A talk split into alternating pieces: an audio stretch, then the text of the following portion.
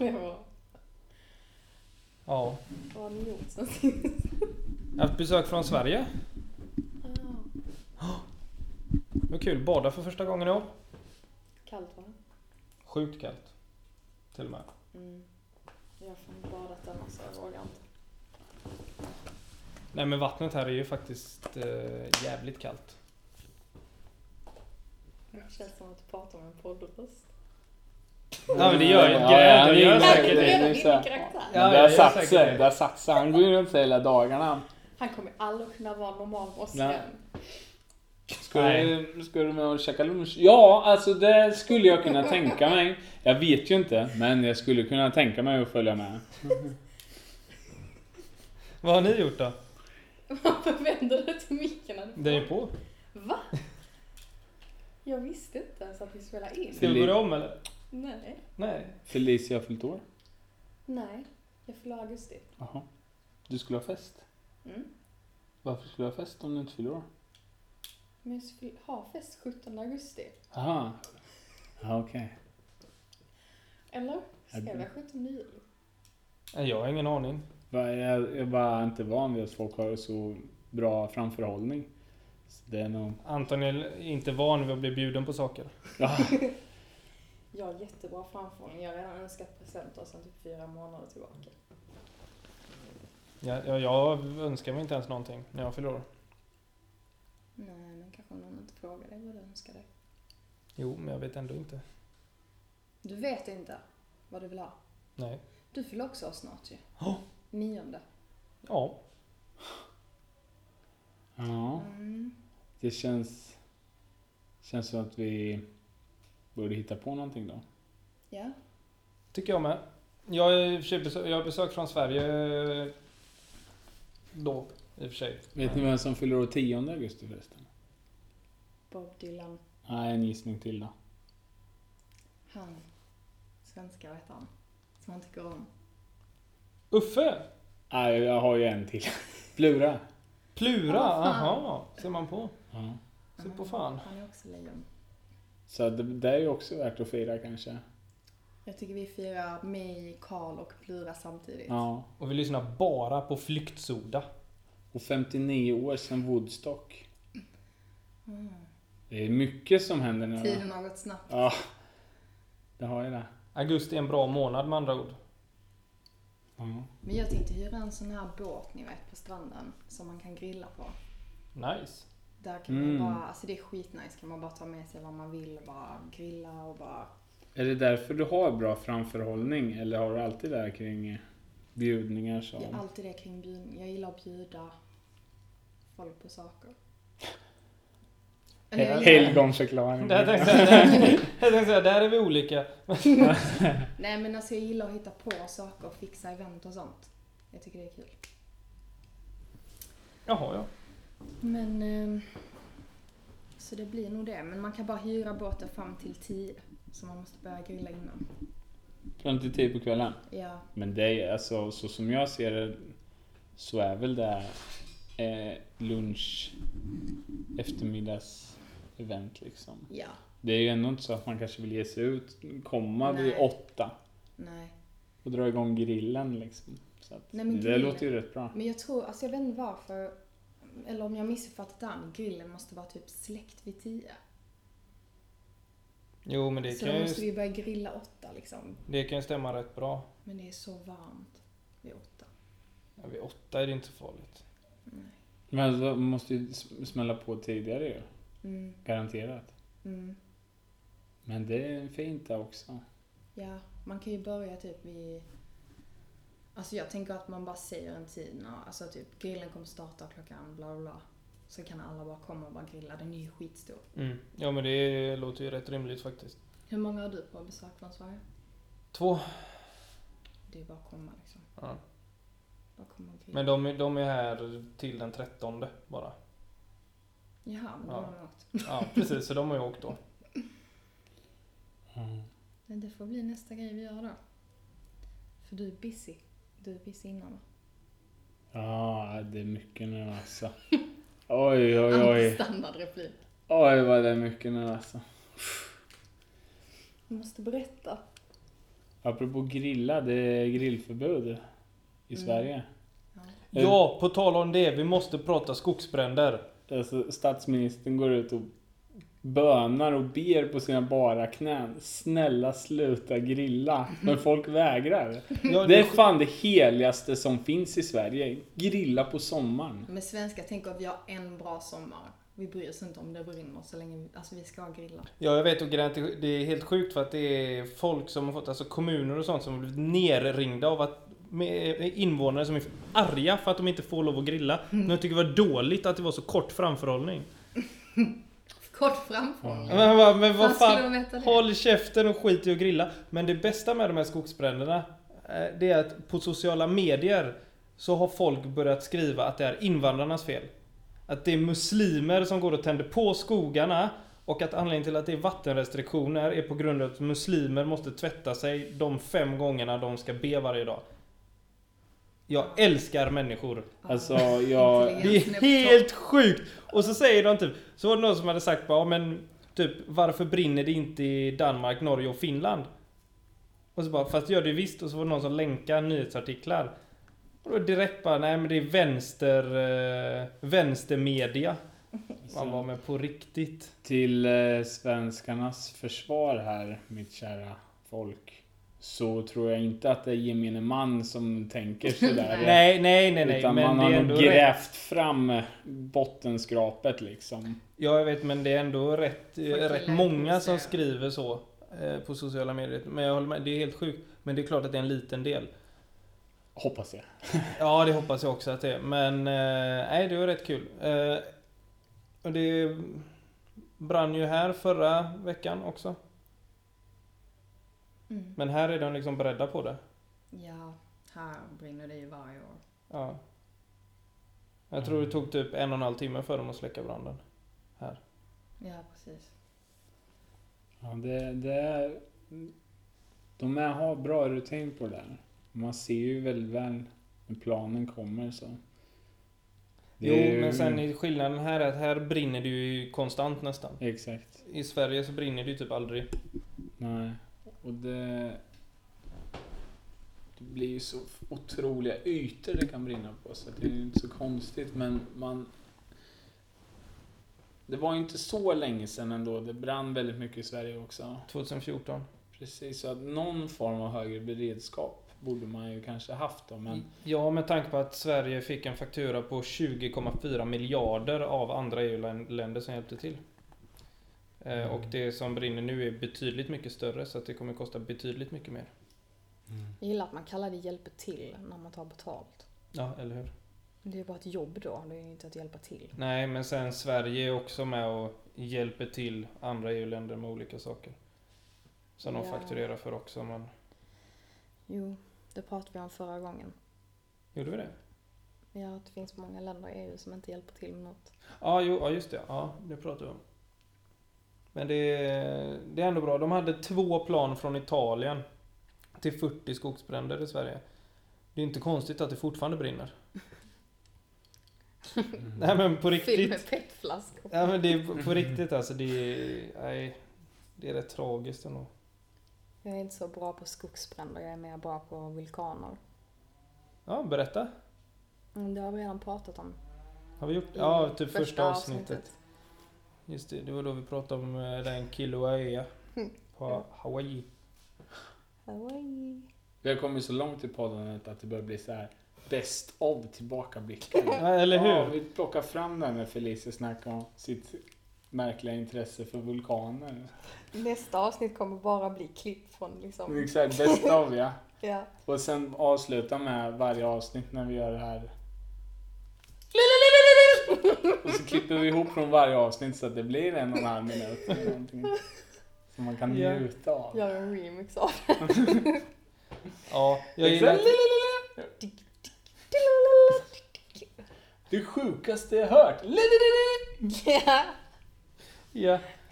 Men jag gillar att vi snackade om innan idag då, att vi skulle se till, nu måste det vara bra material, för vi har inte haft så bra material de senaste avsnitten, utan vi har mest bara kört på känsla. Mm, nej. Och jag har ingenting. Va? Men ni har ju jobbat hela dagen, ni kan inte ha gjort det. Don't you worry baby. Står egentligen så... eh, Alltså jag avskyr att inte komma förberedd till vad den är. Mm. Så att jag har några punkter där. Så släng in lite trummor så kör vi. Okej!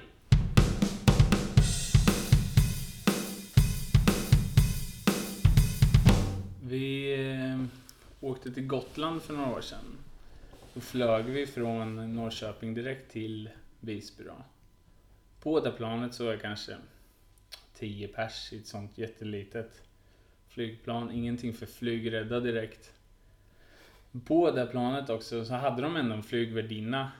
En eh, kille i 20-årsåldern kanske. Men väldigt... Du menar en flygvärd? En flygvärd. Eh, med en väldigt imponerande mustasch. Och han, det är som vanligt, man går på planet där och sen så kommer ju säkerhetsgenomgången. Men då så, eftersom att det är så litet så blir det ju rätt märkligt när han ropar ut i högtalarna fast man kan prata med varandra hur, eftersom att det är väldigt litet så. Ropar ut i högtalarna och nu följer en tyst säkerhetsgenomgång.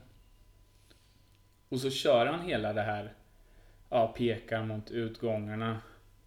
Eh, och eh, liksom kör hela teckendelen utan att det verbala. Och det är i samband med den här imponerande mustaschen och den totala tystnaden i det lilla planet. Det är ju som upplagt för att man bara ska börja skratta så. Mm. Och det blir inte lättare när Hanna sitter bredvid och bara uh, studsar upp och ner när man, man inte får skratta. Men väldigt gärna vill. Så jag sitter och bara tittar ner. Och när jag tittar upp så har han tagit på sig flytväst och står och signalerar. Det här eh, kommer jag bara att tänka på. Eh, jag läste en artikel på nätet om flygning så kommer jag bara tänka på den när jag var ensam hemma i förrgår. Och börja skratta åt det. Fast jag är själv. Och det är ju egentligen... Gör ni det eller? Ja, Ja, ja, herregud. det gör jag. Jag brukar till och med gå och försöka le på vägen till jobbet för att jag vet att gör jag det så kommer jag vara så mycket gladare och på bättre humör hela Mm. dagen idag. Smart. Mindfuckade. Ja, men problemet är att jag är ju liksom inte riktigt människa när jag går till jobbet. Nej. Alltså, Så att det är jävligt svårt att gå runt och le. blir lite otäckt där, men helt tom i blicken med Ja. ett leende. Ja, precis precis. jag hade inte velat möta dig på morgonen. Helt tom. Liksom, ögonen måste ju hänga med. Det är ändå sjukt att man kan se på ögonen. Mm. Alltså om de är med i själva leendet eller om det bara är för show liksom. Ja, Precis. precis. Bra att du säger det, för det var min nästa punkt så. I, ibland så blir det ju att man, allra helst om ni tänker det, någon säger någonting som man inte uppfattar eller som man kanske inte förstår då. Mm, Så ler man och nickar så. mm. Och där har du där ögonen inte hänger med. Men i den tysta tillfället hemma så är det ju egentligen det mest äkta leendet eller skrattet som man kan uppvinna. Ja. Samtidigt som det känns lite psykopatvarning att man tyst säkerhetsgenomgång. Och jag tycker det är kul, ibland får man sådana minnen när man, typ, när var, igår fick jag faktiskt det när jag höll på att laga någonting och sen kom jag på en rolig sak som Thomas gjorde. Han brukar, för min syster har två hundar och vi har en hund och han brukar, när vi är tillsammans alla, så brukar han ge röster åt hundarna när de gör saker. Så kom jag på en jätterolig händelse så började jag skratta för mig själv. Min första tanke är alltid typ, jag hoppas inte någon kommer in här nu. För att jag Ja. själv liksom Exakt. skrattar i ensamhet. Psykvarningen ja. Ja. Men eh, härmar hundarna elakt eller? Han, alltså, han, de har väldigt starka karaktärer.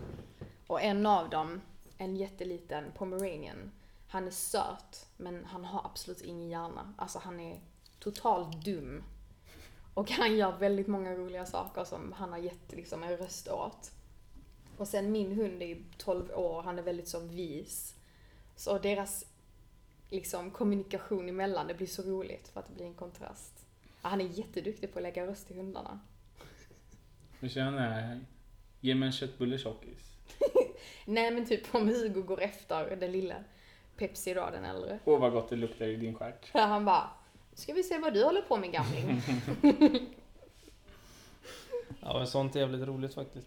Men sen en annan, på tal om det, inte att le i, i ensamhet, men det här med att få aggressionsutbrott när man är själv. Jag tänkte precis säga det. När man svär för sig själv riktigt grovt när man är ensam. Ja, eller när man gör sönder fjärrkont eller kontrollen till tv-spelet typ. Har du gjort det eller? Ja, jag gjorde det igår. Varför? För att eh, det gick asdåligt så jag drog den rätt i golvet. Men den funkar fortfarande, det blev bara en spricka som tur var.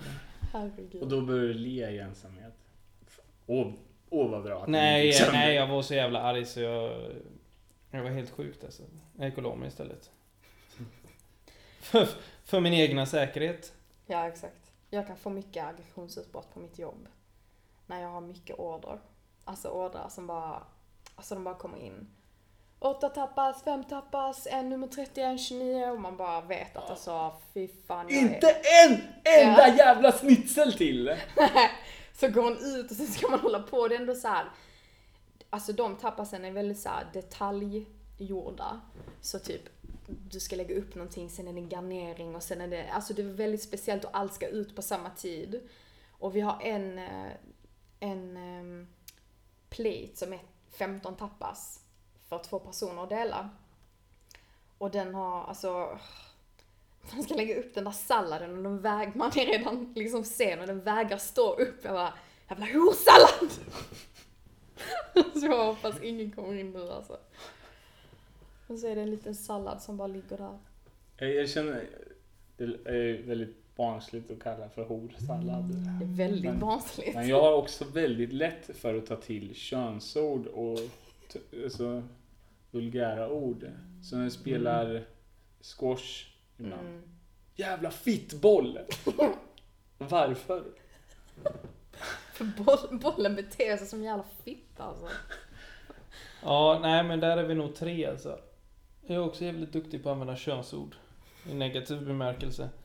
Inte positivt. Ble, ble, vad blev det igår då? Kukkontroll? Nej, oftast blir det en jävla mix. Fast du är lite mer formell sådär. Ja, inte i de, Peniskontroll? Nej, inte i de lägena. Inte i de lägena. Medicinska termer. Ja. Nej men rätt, rätt för, rätt vanligt. Vulvasallad? Vulva en diva. Men eh, rätt vanligt förekommande, vad heter det? Är ju typ jävla horfittkuk. Ja, Mm, det är en kombination. Ja. då är man riktigt lack Då är man alltså. riktigt lack ja. Då är nästa steg att ta till näven alltså. Ja, Det finns ju inget mer kvar att använda. precis.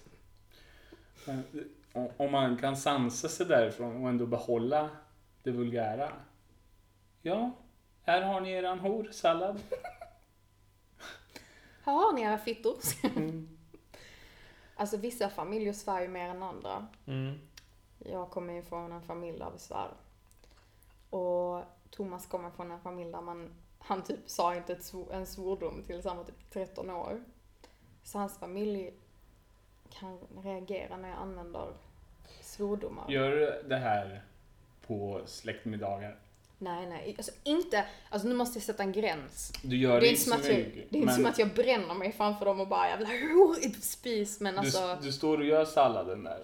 Och så säger jag en jävla fittsallad. Och så vänder de så står svärmor där. Med uppfostrande blick. Skakar på huvudet. med det här han är tillsammans med. Nej men i de lägena får man ju använda lite mer eh, mjuka svordomar. Nej men ni Som vet när man, helvete, fan, jävlar ja. ja Men jävlar, alltså- satan. Förbaskat. Ja, förbaskat. Men Satan har jag lärt mig att det ska man ju inte säga. Men vet du vad jag gör? Det är det bästa. Jag använder jättemycket svordomar på andra språk. Smart. Ingen, man, man får, det känns fortfarande samma. För ni vet, det känns ju som en aggression som bara måste komma ut. Mm. Det är ju därför man säger, alltså hur fick kuk, du vet. Men när du säger det på ett annat språk så är det samma najsiga release, men ingen fattar vad du sa. Det är, det är en, en rekommendation Mm. till er. Och så du svär då på något främmande språk. Och lägger på ett leende där ögonen inte följer med. Det är smart. det. Mm. Det är jävligt smart. Jag brukar använda konjo ibland. Mm. Jag tycker det, är- det, det är för milt alltså. Ja, jag vet men jag kan inte så mycket annat. Det är så här, pene, inte så, det får du inte ut så Du mycket. måste fråga, du måste fråga. Pernilla. Det finns jättemånga bra på arabiska. Ja, jag, jag vet men jag tror inte hon kan dem. Där har du en familj som inte svär. Du, hon kan dem. Och det är tråkigt om de ploppar ut för svärmor. Det är Precis! nästan ännu värre. Då blir det Ja. lavett alltså. Precis, och då kanske att frugan din får en lavett också som har lärt dig det här. Eller hur? Fast det hon inte vet är att Carl har Google Translate. Eller hur? Men sen har jag, jag, har, jag har lite sådana ord på typ... Eh, alltså jag vet inte vilket språk de pratar i Pakistan men jag har lite, men det, jag kan inte de allra grovaste. Mm. Eh, typ jag vet att typ låda Typ låda på svenska betyder typ kuk. Mm. Och eh, kus är fitta. Mm. Eh, vilket innebär att det var rätt kul när man pratar med folk, när man jobbar med folk från Pakistan. När jag jobbade på McDonalds bara, kan du hämta en låda HB-kött? Mm. Tyckte de var jättekul. Eller när man skulle förklara att man tyckte att couscous var väldigt äckligt. Också en sån grej som de tyckte, Men- tyckte var kul. Det är ju en rätt bra mellanväg. För det är ju Ja. inte så supersexigt att använda sig av de här orden. Nej, Så kan man ju stå Jävla lådsallad! eller Den är rätt bra. Sen tycker jag Ottos bir är ett bra ord. Ottos bil. Ottos bir. Vad är det på turkiska? Nej, det är också på det, det språket de pratar i Pakistan. Jag vet inte ens vilket språk det är. Men De pratar olika. ja, men det betyder ju typ onanera. Men när ska du använda det? Ja, jag ska in här och Ottos Dra en nu. Ottos bir. Alla bara okej, gör och sen typ Birdie Mamme. Är ju typ... Birdie Mamme, jag tror det var stora bröst. Jag tycker Birdie Mamma Och Birdie, låter Birdie mer vulgärt än stora Ja. bröst faktiskt. och Birdie Gante är typ stor eh, rumpa. Ja, min syster använder väldigt mycket skällsord på persiska när vi är tillsammans åt folk. Kosse kharmadaret till exempel. Det är också kos. Fast din, din mosters fitta. Till exempel. Varför just din mosters? Därför att man älskar sin moster. Det är ingenting man ska säga. Det beror väl på vem man säger det till i och för sig. Koske- Vart de kommer ifrån. Koskers också, det är typ hallik. Fast nedlåtande, typ. Din äckliga hallik. Mm. En sak som jag vet att man inte ska säga till folk som kommer från typ...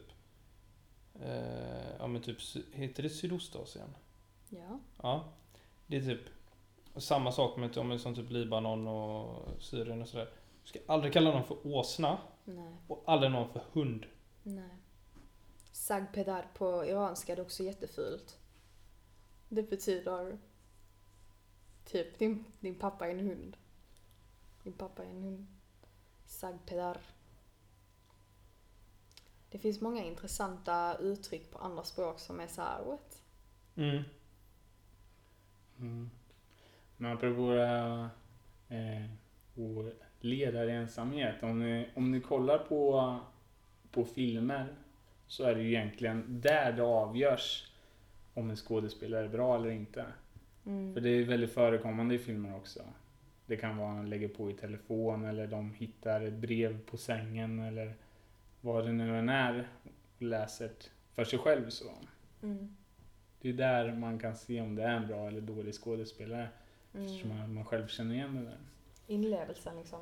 Precis, för det är ju, det är ju svårt Ja. att fejka en sån grej eftersom att det är så pass äkta.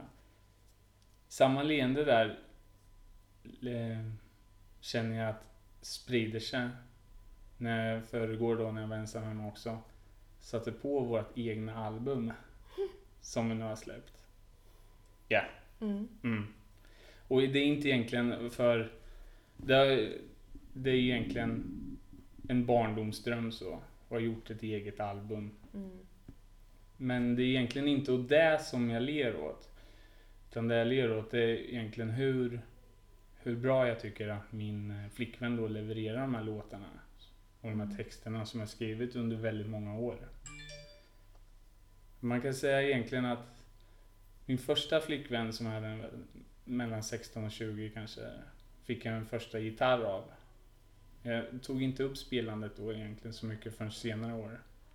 Min andra flickvän här då gav rösten till texterna som jag skrivit. Så vi ska tacka äntligen din första flickvän. Båda. För Också. båda har egentligen gett Ja. väldigt bra underlag till att skriva texter. Men var hon musikalisk också? Nej. Nej. Som sagt, barndomsdröm. Vi träffades ju när vi var väldigt små, min första flickvän där. Mm. Och då eh, pratar man ju mycket om att man tänker att göra ett album så. Men sen på något vänster med åren så blir det... Man blir lätt påverkad av omgivningen så. För om man kommer och säger att man vill göra någonting nytt så är i alla fall det klientel jag, ja, klientelet som jag har träffat i livet är negativt inställt till det. Mm. Säg att du skulle börja spela fotboll nu Karl exempelvis. Mm. Då blir det direkt att Ja, nu tror Karl att han ska bli fotbollsproffs. Eller att man som 25-åring börjar plinka på den här gitarren som man fick från eh, sin första flickvän. För att man har kommit över det att jag bryr mig egentligen inte om vad folk tycker. Men att man då börjar plinka på den, då blir det direkt att nu tror Anton att han ska bli rockstjärna. Mm. Men alltså det finns sådana fantastiska historier om folk som har tagit upp någonting i äldre ålder och bara liksom, alltså jag hörde en på, på Sveriges Radio om en, eh, om en kvinna som nu är väldigt stor författare i Sverige och hon hade skrivit, hon hade alltid tyckt om att skriva sen hon var liten. Men som sagt på hennes tid var det liksom att antingen har du pengar och kunde plugga vidare eller så jobbar du. Och hon kom från en um, inte så rik familj. Så hon började jobba och träffa en man och han började tjäna ganska bra med pengar. Och hon brukade skriva hemma och sånt men det var liksom ingen, ingenting som hon visade för någon eller så utan var bara som en samling hon hade hemma. Sen på något sätt så var det någon som, av hennes väninnor som övertalade henne att skicka in det för, till något förlag eller någonting. Och det var dikter. Och de gillade det direkt. Alltså nu var hon typ 65 år. Och efter det så blev hon liksom året därpå utnämnd, alltså jag har tyvärr glömt vilket pris det var, men hon blev liksom bjuden till, till stora event och stora Mm. galor och då var det liksom hennes namn plus plus one. Mm. Och hennes man var alltid så van att liksom, det var han som gällde i det förhållandet så att vid den åldern så blev det um, de liksom inte kunde vara tillsammans längre. För att han gillade inte att hon hade fått den framgången. För att, jag vet inte, han var väl rädd för den. Ännu en nej-sägare liksom Mm. och det är någon som, att hon, som hon är tillsammans med. Precis. Och det finns ju väldigt tydligt hon Susan Boyle Mm. som ställer sig inför juryn och man ser att juryn och publiken hånflinar när hon stapplar upp på scen där. Men det krävs ju ett visst mod att, att göra det ändå. Och det där, och Susan Boyle gick ju väldigt bra och som det här exemplet om författaren här. Mm. Men jag, jag tror på att man har, man har nog rätt många talanger inom områden som man vill, skulle vilja testa på. Mm. Men att eh, det kommer ta mycket tid, mycket energi och folk kommer vara negativt inställda. Mm. Men jag tror att, alltså jag vet inte, jag har en sån guldregel i mitt liv och det, det är typ att man ska omge sig med personer, det behöver inte ens vara nära vänner, det behöver inte vara familj, bara människor som också tror på framgång. Alltså, som tror på din framgång, vad den är. Det spelar ingen roll. En kan gilla musik, en kan gilla journalistik, Ja. en kan gilla att sy. Alltså det, men det är inte intressena i sig som förenar. Utan det är det att man tror på varandra. Och sen är det inte samma sak som bara ha ja-sägare runt omkring en. För det är en helt annan sak. Du gör rätt, du gör rätt, du gör rätt. Medans kanske alla gör fel. Ni vet vem jag menar. Så kompisar som inte vågar alltså, vara ärliga med en. Men jag, Samtidigt så, jag har en kompis som bara för ett par år sedan jag fick reda på att han älskar att måla. mm, Då har killen suttit och målat tavlor i fem år utan att jag vetat om det. mm, Jag är ju väldigt positiv till själva hans målande men för dåligt insatt för att kunna säga det där är, det där är bra, det där är dåligt. mm, Men själva fenomenet att man att han inte har vågat säga egentligen. mm, mm, Dels så kanske säger någonting om mig. Eller ehm, så säger det en del om omgivningen liksom. ja. Ja men alltså jag tror att det beror på såklart vad man har för erfarenheter. För att ibland har man dåliga erfarenheter av att man har velat någonting eller man har startat någonting och folk har bara varit negativt inställda så att man blir neds, nedslagen av det. Och då blir det att liksom man vågar inte, man Mm. vågar inte berätta för folk. Alltså jag kände lite sån nervositet när jag skulle berätta för att eftersom jag är utbildad ingenjör och sen fick jobb och så och alla var jätteglada för mig att jag hade fått jobb och liksom alla trodde ja, men nu, nu kommer Felicia börja sin karriär och liksom men alltså jag kände inombords att det var fel. Allting var, var fel. Jag ville inte och berätta för folk att liksom nej men jag, det är inte det här jag vill och inte ens kunna säga utan det är det här utan bara nej men det är bara inte det här Mm. och bara stanna i det och bara, ja okej, en stor del av min identitet som jag byggt upp under många år var jag tvungen att ta av mig och bara lägga ifrån. Och tack och lov har jag, hade jag redan då byggt upp, som sagt det är viktigt, alltså att ha en umgängeskrets som tror på en, no matter what, att liksom det du känner är rätt. Vi kan inte säga liksom vad som är rätt för dig för att alla har sin egen väg. Det är så lätt att tro att från A till B är det en rak linje. Men, men det är det inte. Det kanske är så för en liten del. En väldigt liten del. Men för de flesta så är det liksom fram och tillbaka. Man, man faller ner, man går upp, man prövar något, man prövar något annat. Man, man förlorar, man vinner. Så, så det, är, det är viktigt att ha folk som kan, som kan lita på en. Att man gör det som man, man tycker om och som man är bra på liksom. Absolut. Och, att, eh, att man inte ska vara rädd för att, som du säger, nej-sägare eller vad man nu vill kalla dem, de som är negativt inställda.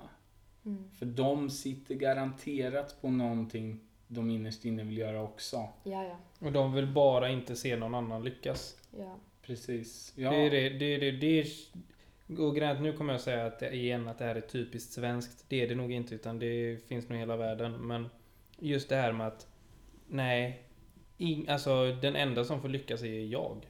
Ingen annan får lyckas. Mm. För att då är det orättvist. Jag tror att det är så mycket för svenskar, kanske mer än vad man känner för, för andra. För att i Sverige så går folk kanske, majoriteten av folk en ganska rak väg. Mm.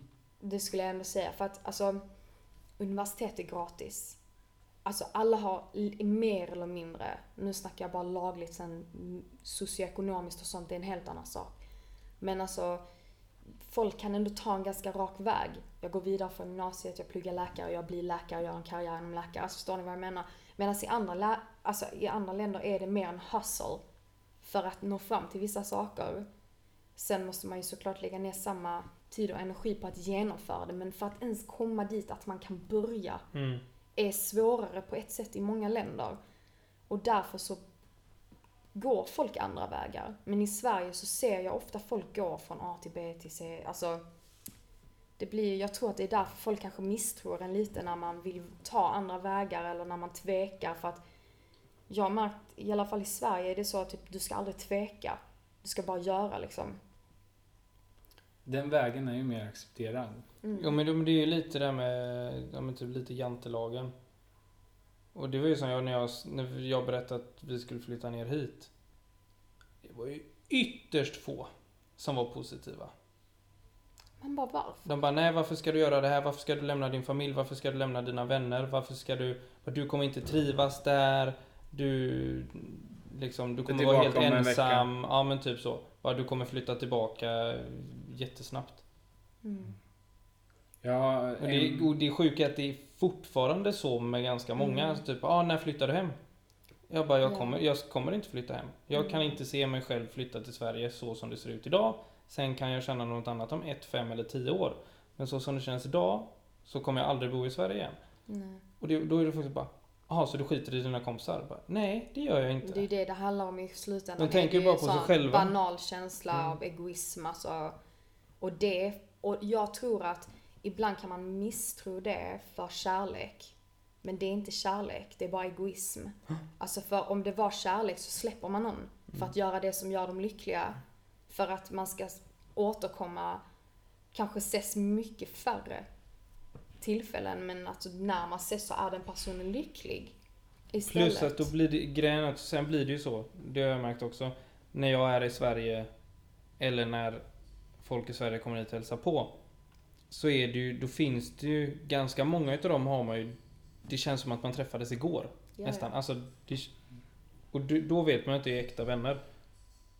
Vi har en, en kompis här som sa eh, som frågar hur det gick och så. Och så albumet där kommer släppas nästa vecka. Och, så. Mm. Mm. och hoppas det går väldigt bra. Hoppas du blir rockstjärna. Och frågar jag, "Va- varför önskar du det? Ja, men då känner jag ju dig i alla fall som en rockstjärna.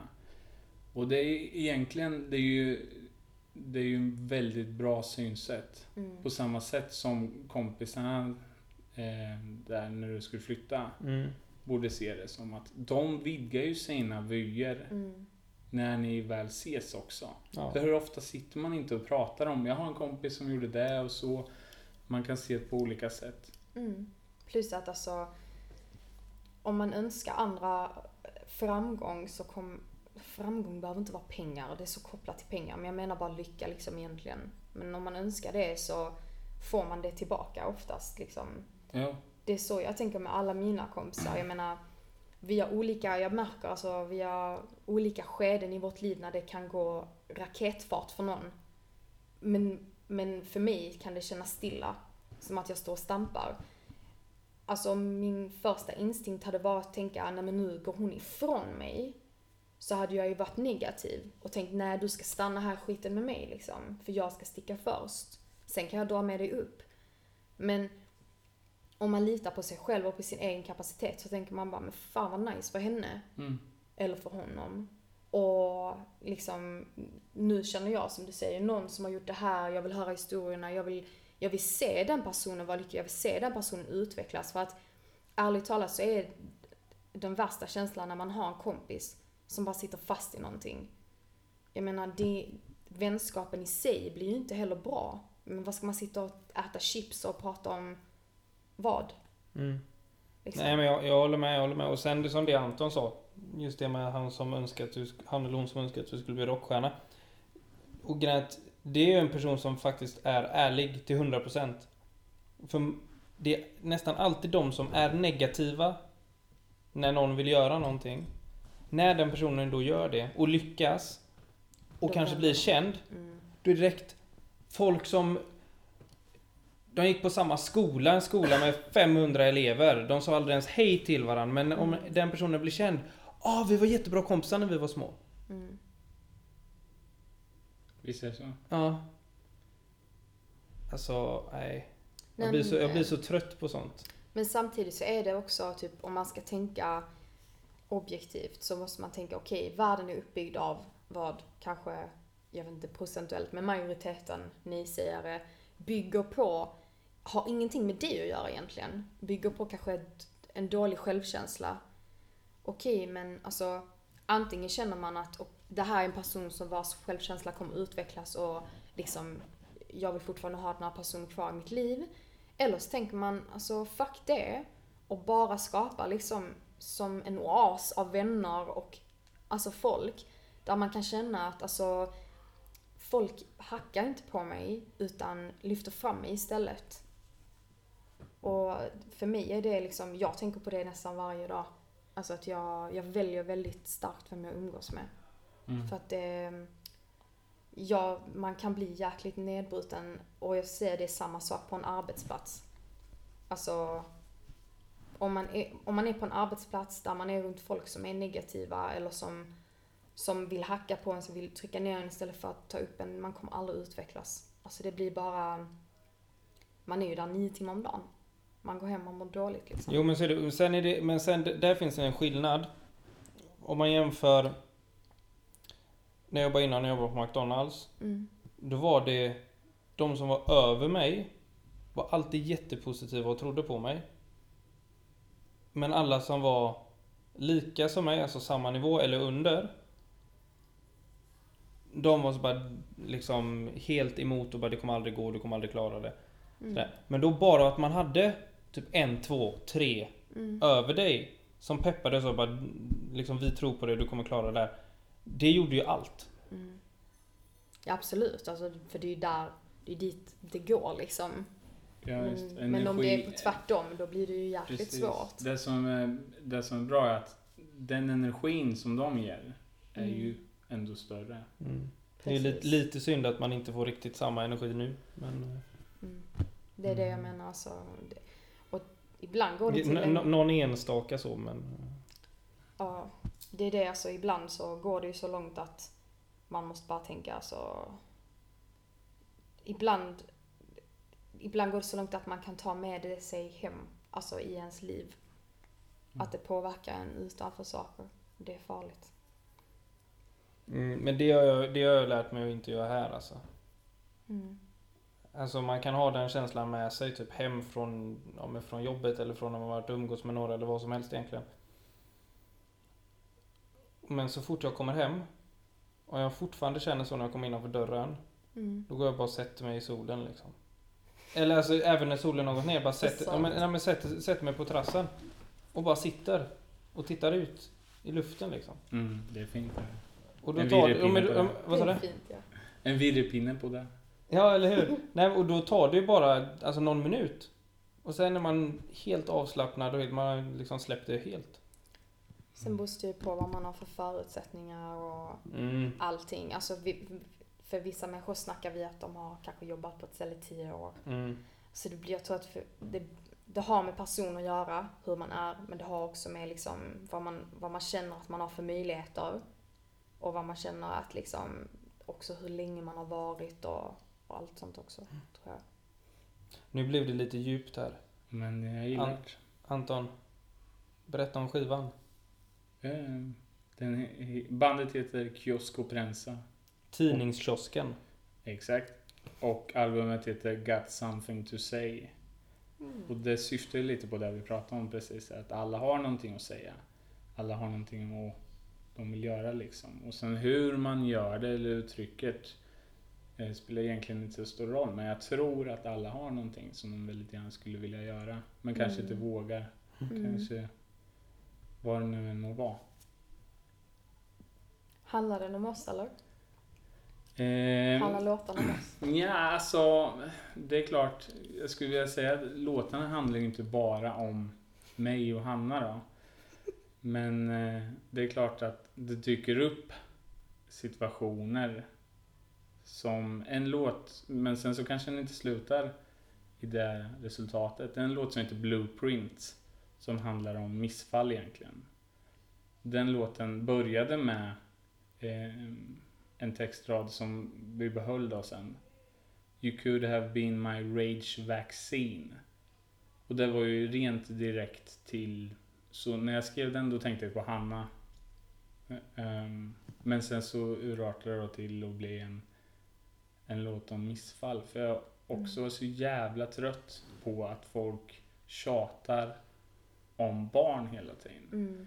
Och jag ville skriva en låt som kanske kan bli en väckarklocka. Man, inte kanske, man vet inte vad en person har varit med Nej. om. Mm. Men vi har inte haft missfall. Men det är ändå relaterat till våra liv om man säger, vad man upplever. Mm. En annan låt heter Sångerna tystnad som handlar om att förlora sin mamma. Va? Min mamma lever ju. Men jag har en eh, nära bekant vars mamma inte lever. Jag kanske inte är alltid den sociala geniet. Men jag är ändå rätt bra att ta in och lyssna så. Mm. Som resulterar i den här låten, Sångerna tystnad. Så finns det en annan låt som heter The Walk. Där en textrad går eh, There's no point of dying curious when every drug is something I want. Jag är ju emot droger, aldrig testat droger i hela mitt liv. Men i ett parallelluniversum kanske jag skulle älska droger. I en annan dimension. skulle, eller jag kanske skulle ha någon bekant som uppskattar droger. Som då kanske handlar om. Mm. Ja, och sen måste du ju inte... Alltså, den texten kan ju säkert bytas ut, att man byter ut droger mot något annat. Det Ja, måste ju inte bara vara droger, däremot målar ju Mm. en sån text med liksom droger Det målar ju upp en väldigt tydlig och kraftig bild. Mm. mm. Det är väldigt, du, du har ju helt rätt där. Eh, jag ska inte förklara låt för låt eller gå in på det eh, för nära på. Men eh, ni kan väl få tolka en sista här. Elton Johns kavaj, Bonos brillor med Pluras plektrum och Dylans munspel. Älskling jag är gjord av 10 000 fel. Tankar, reflektion på det? Hmm. Alltså vi vet ju att du gillar Plura. Mhm. Och vem var den andra? Elton Johns kavaj var det? Bob Dylans munspel. Ja, det vet vi att du tycker om honom. Nej, jag har inte så mycket reflektioner mer än att det var en jävligt bra textrad. Att, Ja, tack. du, har, att du har kavajen på dig. Mm, Men, alltså att, bra. men att underneath så är du fortfarande Helt rätt. human, eller Bra, kul. Du, eh, jag kan rekommendera att du lyssnar på albumet. Kiosk och Prensa. Got something to say. Det är Finns på Spotify. Är det, no, är, det, är det någon låt jag vill, eller någon textrad som jag vill förklara så är det den. Och det är precis som du säger, att man klär ut sig. Men att man kanske inte är perfekt hela tiden. Mm. Men jag tycker det du sa var, alltså, är sant att... Alltså, för jag, jag märkt folk som skriver mycket musik och sånt, eller som skriver låttexter, de är väldigt bra lyssnare. Alltså för de tar, de tar in eh, historier liksom runt om. Det känns, när man pratar med dig så känns det som att du verkligen lyssnar. Alltså det känns som att man kan se på det att du, du ser det framför dig, du tar in det, du, du föreställer dig hur det är. Men sen kanske du inte är den mest vokabulära om det liksom. Mm. Men, det, men alla har en outlet. Alla har en outlet. Och för folk som skriver musik så är det oftast, um, min pojkvän är likadan. Alltså snacka känslor så här är liksom, det går inte. Men sen kan han komma med en låttext och bara, vill du höra den, min nya låt? Ja, absolut. Så bara kommer det massa tankar, massa känslor, alltså som jag bara, men shit, jag har aldrig tänkt på att, att han tänker så liksom. Så alla har ju sin outlet. Mm. Och det är ju, jag känner- igen det där kanske. Det är ju ett väldigt starkt sätt att uttrycka sig på. Mm. Istället för att säga ett rakt till en.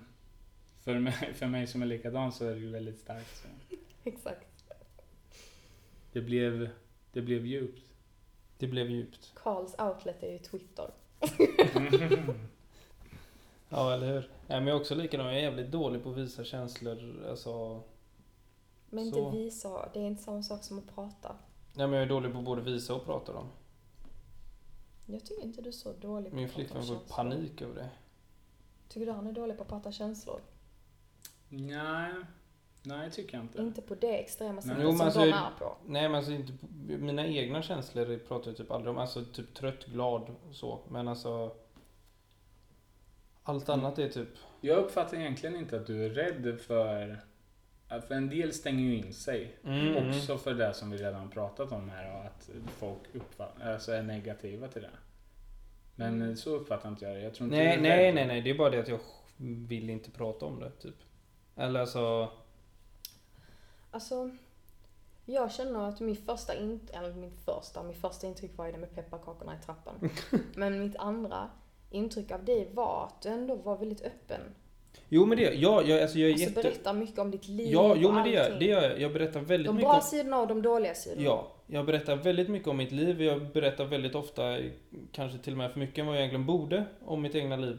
Men inte, har ju väldigt sällan med känslor och så att göra.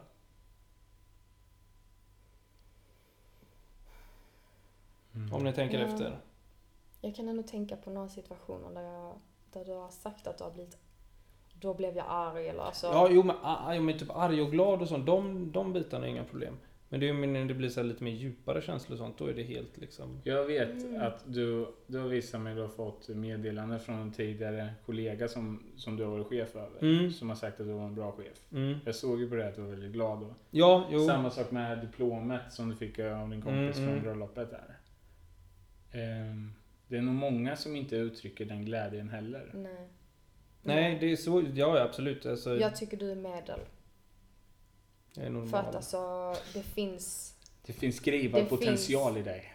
Ja, exakt. Eller hur? Jagger Richards. Ja. Hybner Andersson. Sen generellt är, jag ska inte säga någonting, men generellt tror jag män är lite sämre på att prata om känslor. Det är jag nog villig att hålla med om faktiskt. Kanske för att de är lite sämre kontakt med liksom om de får en känsla, var kommer den ifrån, varför, alltså typ ifrågasätter den. Och det är inte för att man är man egentligen, det är för att själva allting uppbyggt runt om att vara man ska ju vara väldigt Mm, jo men det, jo, men det tror jag, det tror jag. För grejen är att det märker man ju, alltså det märker man ju typ alltså när det är ett kompisgäng. Det är också, du, ja. aldrig känslor, aldrig känslor. Men när du pratar med dina absolut närmsta vänner. Mm. Då är det nog fan mer känslor och känslosamt än vad det är när två nära tjejkompisar pratar med varandra. Mm. Alltså nästan, det är helt Mm. sjukt. Sen kan jag, alltså jag har en, sen kan jag känna när jag är med killkompisar, om jag är i ett gäng så är jag väldigt så typ, tuppigt typ. Men sen när jag It's är, cocky. ja, sen när jag är med en och en själv, då Helt blir det annorlunda. som typ, ja men alltså verkligen, det är typ som en, som att de vill nästan ta tillfället i akt och prata med en tjej, alltså och bara liksom vräka ur sig allting. Och, alltså jag vet inte, det blir så mycket mer vulnerable liksom. Nu tänkte jag säga en grej som säkert absolut inte stämmer. Men, eh, Mm, Säg det ändå för att vara provocerande i podden. vad sa du? Säg det igen. Säg det ändå för att vi måste ha något provocerande i podden. Ja, nej men det är ju bara för att alltså... De vill ju ligga. Det är liksom... De visar sina känslor bara för att de ska liksom få upp en dörr. Jag kände att det skulle komma. Alltså jag, jag kan tänka mig att eh, det här att le i ensamhet och ta steget ett steg längre. Det är att le i ensamhet tillsammans med en kvinna. Det är då det äkta kommer.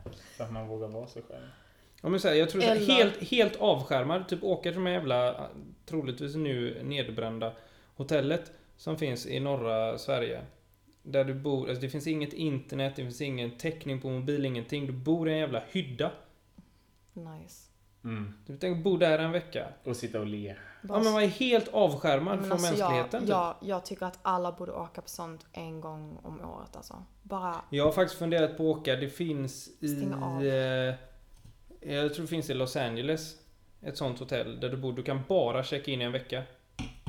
Du kan inte checka in i bara en dag eller i mer än en vecka. Det är en vecka. Du lämnar ifrån dig allt. När du checkar in. Och du är liksom, det är bara du helt själv i ett rum. Det är helt svart i rummet. De låser. gud vad extremt. Typ och så släpper du, så får du, du vet, får du in mat. Bara, men det är helt kolsvart hela tiden. En Men vecka. gud, det låter, Vart det var det? Sibirien? Nej, Los Angeles. Ah. Eller i Kalifornien i alla fall. Alltså bara för, ba- alltså bara för att reflektera över sig själv och liksom Fast hela då tycker livet. jag faktiskt man ska vara i naturen. Och jag har, Mm. Man ska jag vara har i läst kontakt ganska, med naturen. jag har läst ganska mycket om alltså, av folk som har varit Inte där. i fängelse. Nej, men folk som har varit där. Och de har sagt att det är det bästa de har gjort i hela sitt liv. Det? Och grejen är ju för att de har valt det själva. människor. De är ju för att de har valt det själva. Det är inte så att du åker in eh, i här isoleringscell liksom. Utan det här väljer du faktiskt frivilligt. Men alltså jag, eh, Thomas eh, familj har en stuga i, utanför Vilhelmina. Vid Mal- Malgomajsjön heter det. Ja, alltså det, tar lång tid att åka dit. Det finns ingen täckning. Det är bara en stuga, de har bara en stuga, det är som ute på en udde. Och sen runt om är sjö. Och alltså, Paradis. vara där bara en vecka, alltså det är så fantastiskt. Speciellt när man är tillsammans. För det blir en helt annan konversation. För att det finns, det finns inga distraktioner. Det finns bara tankar och bara liksom... Antingen är det helt tyst eller så är det liksom bra snack. Och mellan det så är det liksom jobba med, med kroppen, vilket vi gör alldeles för lite. Precis. Om det, är, om det är det här att le i tystnadhet som avgör om en skådespelare är bra eller dålig så är det ju en weekend där som Mm. avgör om ett förhållande är bra eller inte. Exakt. Inte skruva upp en IKEA-möbel. Mm. Utan åka dit. Mm. Faktiskt, vi var, det var så skönt när vi var där förra gången. För vi bestämde oss för att åka ut och fiska typ jättesent. Och sen eh, så hade vi bara med oss två tända ljus på båten. Ni var alltså där på, inte under sommaren då? Jo, i slutet av sommaren, i slutet av augusti. Då började Ja. det bli mörkt. Ja. Och bara rodde ut mitt på sjön och bara satt och metade. Det var bara helt tyst. Alltså du ser bara en silhuett med träd och bara rosa liksom bakgrund. Typ rosa, svart bakgrund. Så jäkla skönt. Vi fick ingen fisk. Men vi hade fått den på dagen. Men det är bara själva upplevelsen liksom. Ja, men sånt är faktiskt jäkligt skönt att göra. Bara åka iväg och stänga ute sig från samhället. typ. Det är ju väldigt Ja. intressant när du berättar så.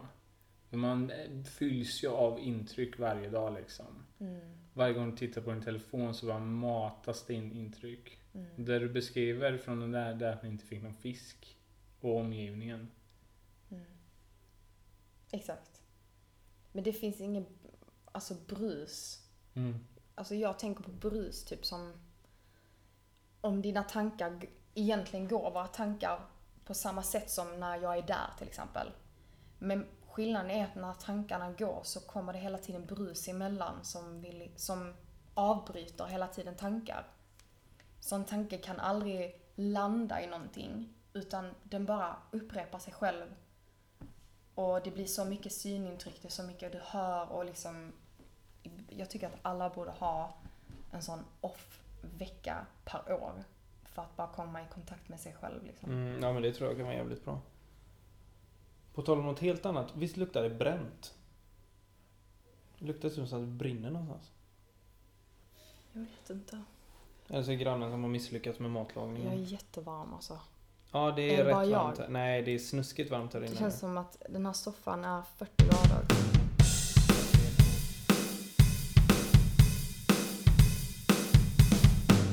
Något roligare, något mer spännande som ingen känner till ännu.